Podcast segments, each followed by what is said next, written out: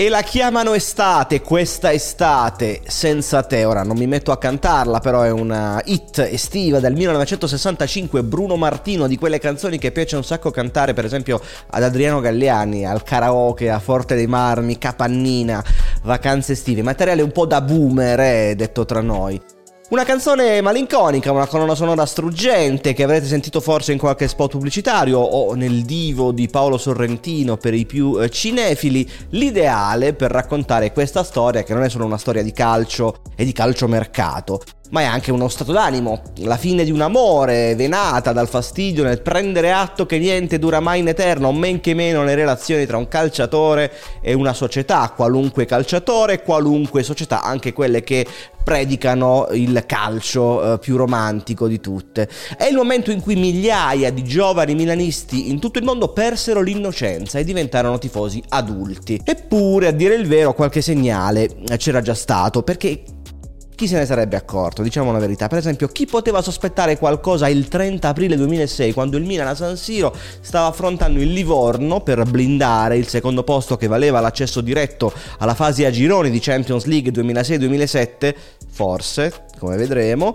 A metà secondo tempo sul 2-0 doppietta di Inzaghi Andriy Shevchenko, capitano del Milan quel giorno, viene sostituito da Alberto Gilardino. Una brutta reazione Shevchenko, un labiale chiarissimo all'indirizzo di Ancelotti, lui sempre stato educatissimo, molto rispettoso dell'autorità, è un gesto che fa quasi scalpore. Poi qualche giorno dopo chiede scusa a Shevchenko, intercettato, no, intercettato è meglio di no, è un verbo che va cambiato se parliamo del 2006, incrociato al golf club di Tolcinasco, appena fuori Milano, dalle parti di Rozzano, dove si trova per gli Open d'Italia di golf. E allora eh, i giornalisti chiedono a Shevchenko: Ma com'è andata? Cos'è successo? Lui: No, devo chiedere scusa al pubblico perché non ho fatto benissimo contro il Livorno. Tutto ok, il mio sogno è quello di rimanere al Milan. Tutti gli anni sentiamo le stesse cose: Abramovic, il Chelsea, ma il mio sogno è quello di rimanere al Milan. No, tutto ok, no? no? Aspetta, però che cos'è questa cosa del Chelsea? Cioè, chi, chi ha parlato di Chelsea? È una lunga storia. Iniziata nel 2004, quando Roman Abramovic, proprietario del Chelsea, da un anno ha assunto lo Special One, José Mourinho, campione d'Europa col Porto, l'uomo che ha cambiato per sempre la storia del club, col passare dei mesi Abramovic si è messo in testa di regalargli l'attaccante più forte del mondo, che proprio nel 2004 avrebbe vinto il pallone d'oro. E lo sapete come sono questi presidenti miliardari, più gli dici di no, più si incaponiscono, si incapricciano, e oltretutto Abramovic è ottimo amico di Shevchenko, non soltanto per ragioni fonetiche, politiche, ma uh, sta anche pazientemente lavorando di sponda con sua moglie, Kristen Pazik, modella americana nata a Minneapolis, figlia di un ex giocatore di baseball professionista e le ha prospettato uno stile di vita principesco a Londra. Il Milan però ha sempre fatto orecchie da mercante alle richieste del Chelsea e nemmeno sceva a tutta questa voglia di dare un dispiacere a una società eh, a cui è legato anche sentimentalmente per motivi che vanno oltre il rettangolo di gioco, motivi di cuore anche nel senso letterale del termine. Nel 2001, per esempio, il Milan aveva praticamente salvato la vita a suo padre con Berlusconi che aveva mandato un aereo a Kiev a prelevare il signor Nicolai e affidarlo a uno dei più grandi cardiochirurghi italiani, Mario Viganò, professore alla clinica San Matteo di Pavia. Trapianto urgente, riuscito perfettamente. Tempo dopo Berlusconi aveva anche venduto a Shevchenko un terreno ad Antigua su un promontorio dove Sheva ha fatto costruire una villa a poche centinaia di metri da quella del Cavaliere. Un grande onore eh, avere Berlusconi come vicino di casa. Poi il 29 ottobre 2004 era nato il piccolo Jordan, primogenito, alle ore 22.35, la stessa ora in cui era nato Andri alle 22.35 del 29 settembre 76, lo stesso giorno in cui era nato Berlusconi, il 29 settembre 36, 40 anni prima, insomma davvero destini incrociati. E Sheva aveva festeggiato il lieto evento della nascita di suo figlio nel modo che gli riusciva meglio, ovvero facendo gol alla Sampdoria meno di 24 ore dopo, aveva passato la notte in bianco, aveva dormito un'ora dall'1 alle 2 del pomeriggio, era entrato dalla panchina a Marassi contro la Samp e aveva segnato il gol decisivo inesorabilmente, una macchina da guerra, una macchina perfetta e poi tutti i compagni a fare il gesto della culla. E un anno dopo Berlusconi era stato ben felice di fargli da padrino a Jordan, battezzato alla chiesa San Vincenzo di Cernobbio il 5 settembre 2005, un padrino però solo virtuale perché la diocesi non gli aveva permesso di esserlo ufficialmente, essendo Berlusconi divorziato. Insomma, un rapporto davvero quasi paterno tra i due. Però nel 2006 il Chelsea torna alla carica, ancora una volta. Girano strane voci attorno a questo uomo bionico da 296 partite, 173 gol con la maglia del Milan, 31 doppiette, 3 triplette, un poker in casa del Fenerbahce, Champions League novembre 2005, ha fatto più gol di Rivera e Altafini, sta dietro solo a Gunnar Nordahl con 221 gol. Qualcuno forse intravede piccoli segnali di declino, per esempio l'ultimo gol l'ha fatto ormai un mese fa, 4 aprile 2006, punto esclamativo della soffertissima vittoria contro il Lione in eh, Champions, anche se in realtà il vero ultimo gol sarebbe stato segnato il 26 aprile al Camp Nou, semifinale di Champions contro il Barcellona, annullato in circostanze misteriose dall'arbitro tedesco Merck, forse per una spintarella immaginaria a Pujol.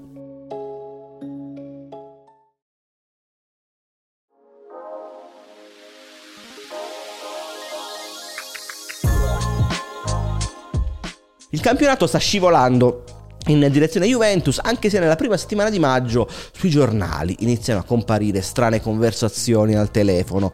Il 7 maggio 2006, penultima giornata, il Milan vince a Parma 3-2 e l'unico che non può festeggiare è proprio Sceva perché dopo 8 minuti è stato sostituito dopo uno scontro fortuito con Fernando Couto che gli ha ammaccato il ginocchio sinistro e gli ha riempito la testa anche di cattivi pensieri perché tra un mese iniziano i mondiali in Germania e lui deve esserci come capitano e leader della sua Ucraina che si è qualificata ai mondiali per la prima volta nella storia. Dopo la partita Ancelotti invita tutta la squadra a cena a casa sua, a pochi chilometri da Parma, a Felegara, ma è successa poi un'altra cosa strana perché nonostante il ginocchio fasciato, Shevchenko ha detto a tutti vi raggiungo più tardi, ho una cosa da fare, si è messo al volante e ha guidato fino ad Arcore un'ora e mezza di macchina apposta per incontrare Berlusconi. È rimasto lì a Villa San Martino meno di mezz'ora, poi è tornato a Villa Ancelotti e ha raggiunto la squadra. Il giorno dopo i giornalisti curiosi gli chiedono spiegazioni e lui risponde: Vedo il presidente almeno una volta al mese, volevo comunicargli una bella notizia. Le voci girano però. Beh, sulla gazzetta Alessandra Bocci, buona amica, ottima amica di Shevchenko, ha raccontato un brutto episodio successo a sua moglie a fine marzo. Mentre Andri si trovava in ritiro a Lecce con il Milan, sua moglie era stata avvicinata in un parco di Milano da un gruppetto di balordi e l'avevano addirittura minacciata. Se lui si va, se va via Shevchenko è colpa tua, ti spacchiamo la faccia. Alcuni tifosi però come contraltare mettono su in poche ore un sito scevarestaconnoi.com appena sentono le voci sempre più insistenti di una partenza. Nella settimana tra la penultima e l'ultima giornata di campionato il Milan è ancora costretto a smentire, Shevchenko è incedibile e lo sa anche lui. I compagni di squadra ovviamente iniziano a sentire puzza di bruciato, così qualcuno di loro affronta a muso duro Andrì nel chiuso di Milanello. Se andrai via che non ti venga in mente di dire che è stata colpa nostra che tu non vai d'accordo con lo spogliatoio o cose del genere, assumiti le tue responsabilità.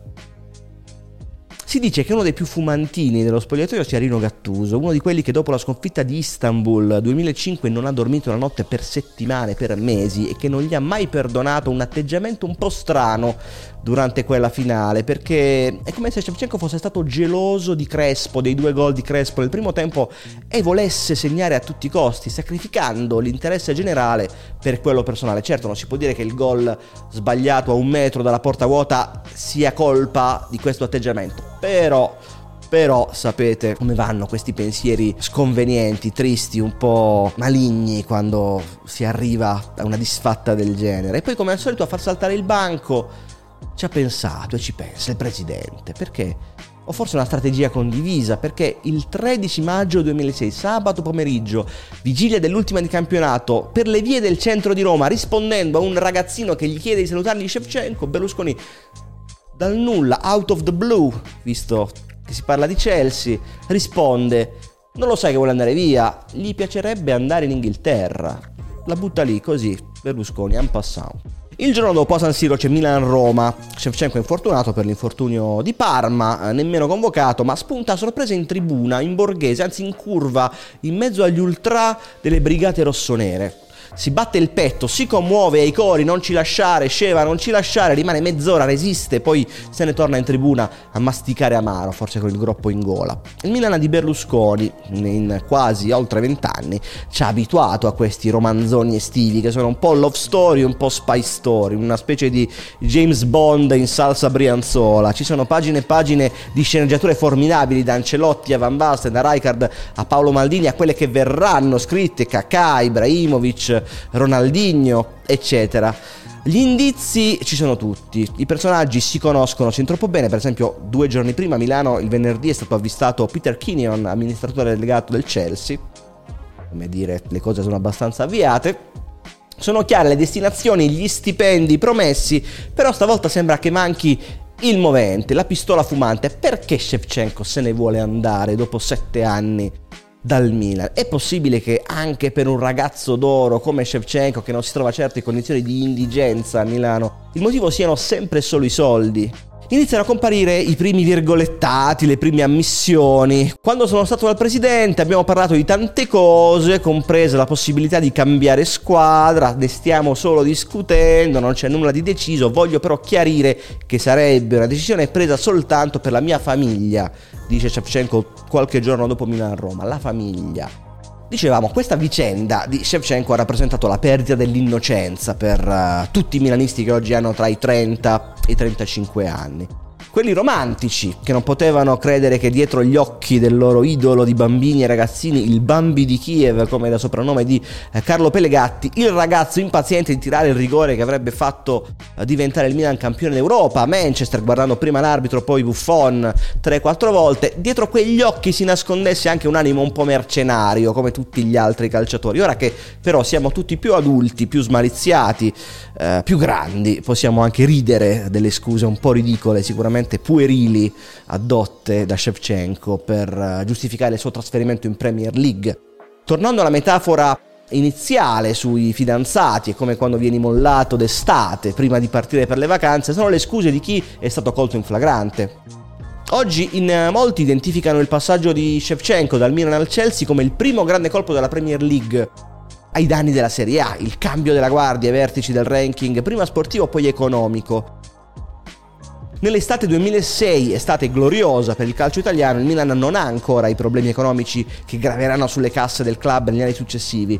Paga Shevchenko 5,2 milioni all'anno, è disposto anche ad arrivare a 7 milioni, ma si dice che Abramovic sarebbe tranquillamente disposto a rilanciare almeno a 9 milioni e anche per il prezzo del cartellino nessun problema per uh, il munifico Roman. Si parla di 40 milioni più uh, Gallas il francese difensore del Chelsea. E poi sapete anche come funziona. Quando iniziano a trapelare i primi dubbi i primi imbarazzi i primi puntini di sospensione vuol dire che l'affare in realtà si è già concluso. Bisogna solo premere il grilletto. Ci vorrebbe una safe word una parola chiave per uscire dall'imbarazzo di un rapporto ormai logoro. Uno la dice l'altro capisce senza bisogno di inutili, patetiche, scusanti e discussioni, invece il 26 maggio, invece di tutto questo, viene indetta questa conferenza stampa straziante in via Turati, sede ufficiale del Milan, in cui Shevchenko dice quanto segue. Desidero essere ceduto non per motivi economici e nemmeno per una questione di cattivi rapporti con i compagni o con l'allenatore. Andare via è una decisione presa per il bene della mia famiglia. Comprendetemi, mia moglie non parla una parola di ucraino, io non conosco l'inglese, io e lei comunichiamo in italiano che non è la nostra lingua. Io e Kristen vorremmo trasmettere in futuro l'amore ai nostri figli con un'unica lingua comune, l'inglese. Galliani, accanto a lui, eh, butta lì una battuta che può essere intesa anche un po' come sarcastica. È la vittoria della lingua inglese sulla lingua italiana. Questa poi dice un po' più seriamente è la separazione più dolorosa della storia del Milan e ho sperato di tenerlo a Milano fino a un minuto fa, ma eh, non c'è stato niente da fare, rimpiazzarlo non sarà semplice. Berlusconi addirittura si dice talmente addolorato e tradito che preferisce non commentare. E il 31 maggio vengono rese note le nude cifre, tutta la verità, nient'altro che la verità, 130.000 sterline a settimana, ovvero 9 milioni di euro netti all'anno. Al Milan vanno 46 milioni di euro senza contropartite tecniche questo vuol dire che il Milan si dovrà mettere la disperata ricerca di un attaccante e tutta Europa sa che il Milan cerca un attaccante e quindi gli tireranno il collo sul prezzo. Ha provato fino all'ultimo a inserire nella trattativa di Drogba, ma Mourinho non ha voluto saperne. Shevchenko diventa il calciatore più pagato al mondo davanti a Ronaldinho che prende 8,2 milioni all'anno al Barcellona e davanti al quartetto da Oscar del Real Madrid dei Galacticos, Beckham, Ronaldo, Raul e anche Zidane che in realtà è a fine carriera che prendono tutti 6 milioni e mezzo e poi l'estate si porta via tutto perché anche un divorzio così turbinoso e rancoroso e una pioggerellina di primavera al cospetto del temporale che si sta abbattendo sul calcio italiano da metà maggio.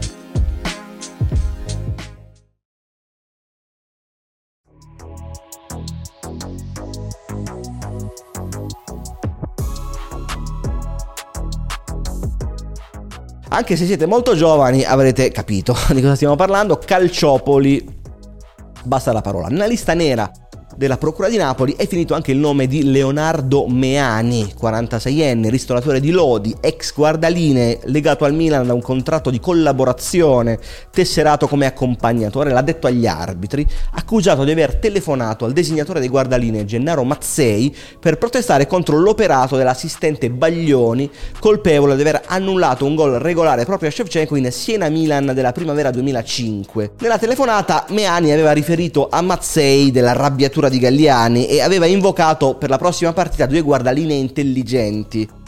Il problema è che eh, a quanto pare non si era limitato soltanto alle semplici lamentele perché nella successiva Milan-Chievo tre giorni dopo erano stati designati proprio eh, due assistenti graditi al Milan e a Meani, uno su tutti Gennaro Puglisi. Insomma, per colpa sua anche il Milan finisce nel calderone di Calciopoli e non otterrà, non ottiene quei due scudetti che tutta la società reclama nelle prime settimane dell'indagine, 2005-2006. No, anzi, beccherà 15 punti di penalizzazione, poi ridotti a 8 da scontare nel campionato 2006-2007, oltre a 30 punti da scontare nella stagione appena conclusa che fanno sì che dal secondo posto dietro la Juve il Milan venga retrocesso al quarto posto, scivolando nei preliminari di Champions League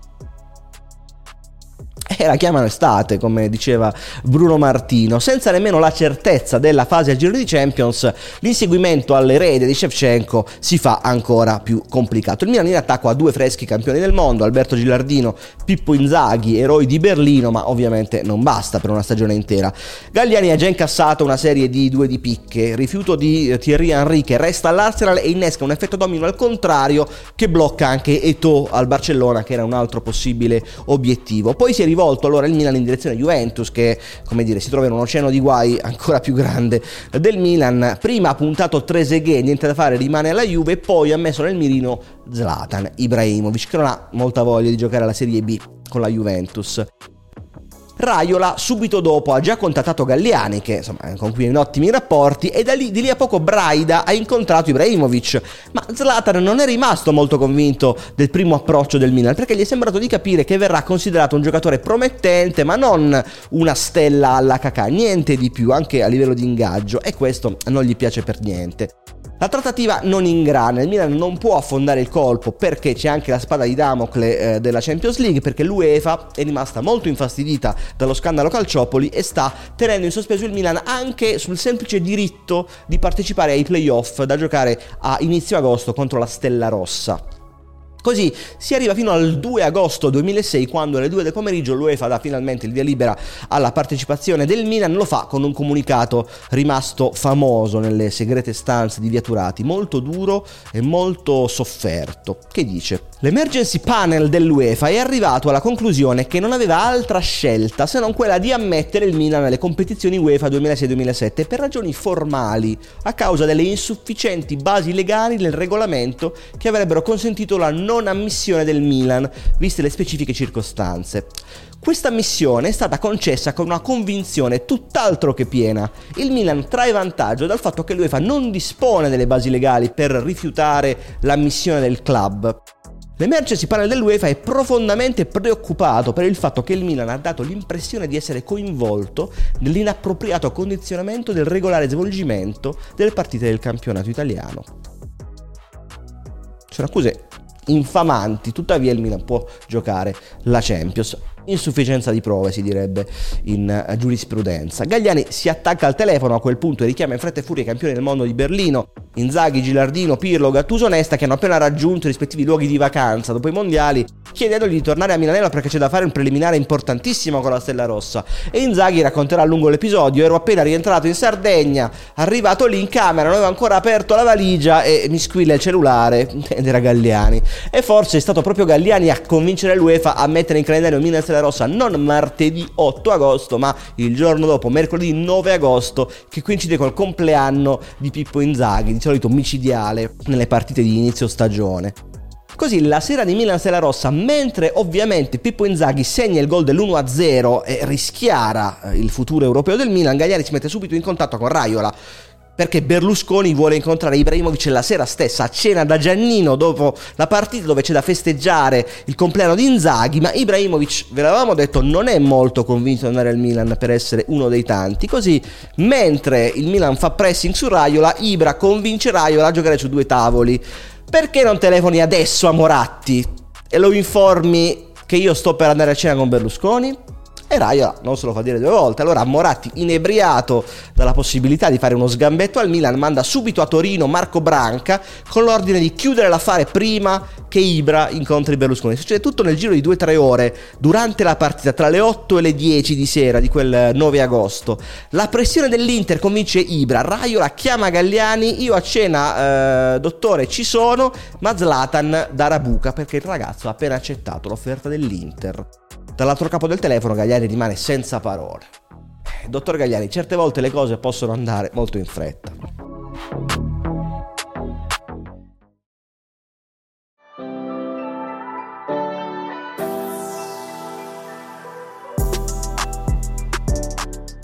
Dopo Ferragosto il Milan farà un ultimo disperato tentativo per almeno Ronaldo, il fenomeno in abbondante declino al Real Madrid, ma niente, finché a fine agosto 2006 a Champions ottenuta scucirà al Betis Siviglia 17 milioni più il cartellino dello svizzero Fogel per assicurarsi, grazie anche a Ernesto Bronzetti che fa da intermediario, le prestazioni del non irresistibile Riccardo Oliveira, cui toccherà in sorte persino la pesantissima maglia numero 7 che era stata di Sceva. Il motivo è anche molto pragmatico, il procuratore di Riccardo Oliveira è Roberto De Assis, fratello di Ronaldinho, che il Milan cerca, spera prima o poi di portare in Italia. L'inizio sarà anche eccellente perché il nuovo numero 7 ci metterà appena 7 minuti a segnare il suo primo gol contro la Lazio il 10 settembre all'esordio in Serie A. Sul resto della stagione però è meglio stendere il proverbiale velo pietoso. Domenica 13 agosto 2006, quattro giorni dopo la sudatissima vittoria contro la Sera Rossa, il Milan si trova in un hotel di La Corugna, poche ore prima di giocare la finale del trofeo Teresa Herrera, amichevole estiva, contro il Deportivo. Sono le quattro e mezza del pomeriggio, quasi tutti riposano in camera, ma forse qualcuno sta guardando una partita in tv, perché non è una partita qualunque. È il Community Shield Liverpool-Chelsea, esordio ufficiale di Andriy Shevchenko con il Chelsea, proprio contro la squadra che gli ha procurato il dolore sportivo più acuto della sua vita. Rise porta in vantaggio i Reds, a un minuto all'intervallo pareggia proprio Shevchenko. E cosa fa a quel punto Shevchenko? Solleva la sua nuova maglia blu, la bacia. Stacco della regia sulla tribuna autorità, Abramovic esulta felice, il telecronista della BBC va subito al noccio della questione 30 million pounds, è già un attaccante col cartellino ancora attaccato alla maglia. Nessuno vuole concedere all'ex la soddisfazione della facile polemica, banalmente nessuno vuole dare a vedere che sta rosicando. I pochi milanisti che parlano reagiscono con self-control, in fondo Sceva è maggiorenne vaccinato, ora è un giocatore del Chelsea e perciò si comporta così, è un professionista. L'unico autorizzato a usare un briciolo di ironia è Carlo Ancelotti, che dice, beh, si vede che si è affezionato molto in fretta alla nuova squadra. In quel pomeriggio, in quel corridoio di quell'hotel di La Corugna vengono gettate però le basi per la stagione della grande rivincita contro l'UEFA e contro chi ha voluto abbandonare la nave prima del tempo. Ovviamente Sheva smentirà e la cosa non gli farà onore. E in vita mia dirà ho baciato una sola maglia e quella della mia nazionale, l'Ucraina. Ma Sheva dalle foto si direbbe che hai baciato anche quella del Chelsea. Ma quando esulti non pensi a quello che fai, vi assicuro che non era un bacio, forse ho tirato sulla maglia, così sembra un bacio, ma è soltanto una reazione al gol, non ci ho nemmeno pensato, ve lo giuro. A Londra, nonostante gli indubbi progressi con la lingua, Andriy Shevchenko non si troverà molto bene, non legherà mai con Mourinho, scivolerà fuori ad 11 titolare e a volte farà anche fatica a trovare posto in panchina. Nel 2008, quando il Chelsea eh, arriverà in finale di Champions League per la prima volta nella sua storia, sarà un elemento ormai ornamentale. Giocherà un solo minuto tra semifinali e finale per sei rigori a Mosca contro il Manchester United. Tornerà a Milano due stati dopo, nel 2008, con la coda tra le gambe e un assurdo numero 76 sulla schiena e in campionato non segnerà neanche un gol, però avrà un figlio in più in quel momento, il secondogenito Christian, venuto alla luce il 10 novembre 2006, in quel caso Sheva aveva segnato non il giorno dopo come contro la Sampdoria, ma il giorno prima contro il Watford, il gol del 3-0 e stavolta niente baci, aveva festeggiato di nuovo con il gesto della culla.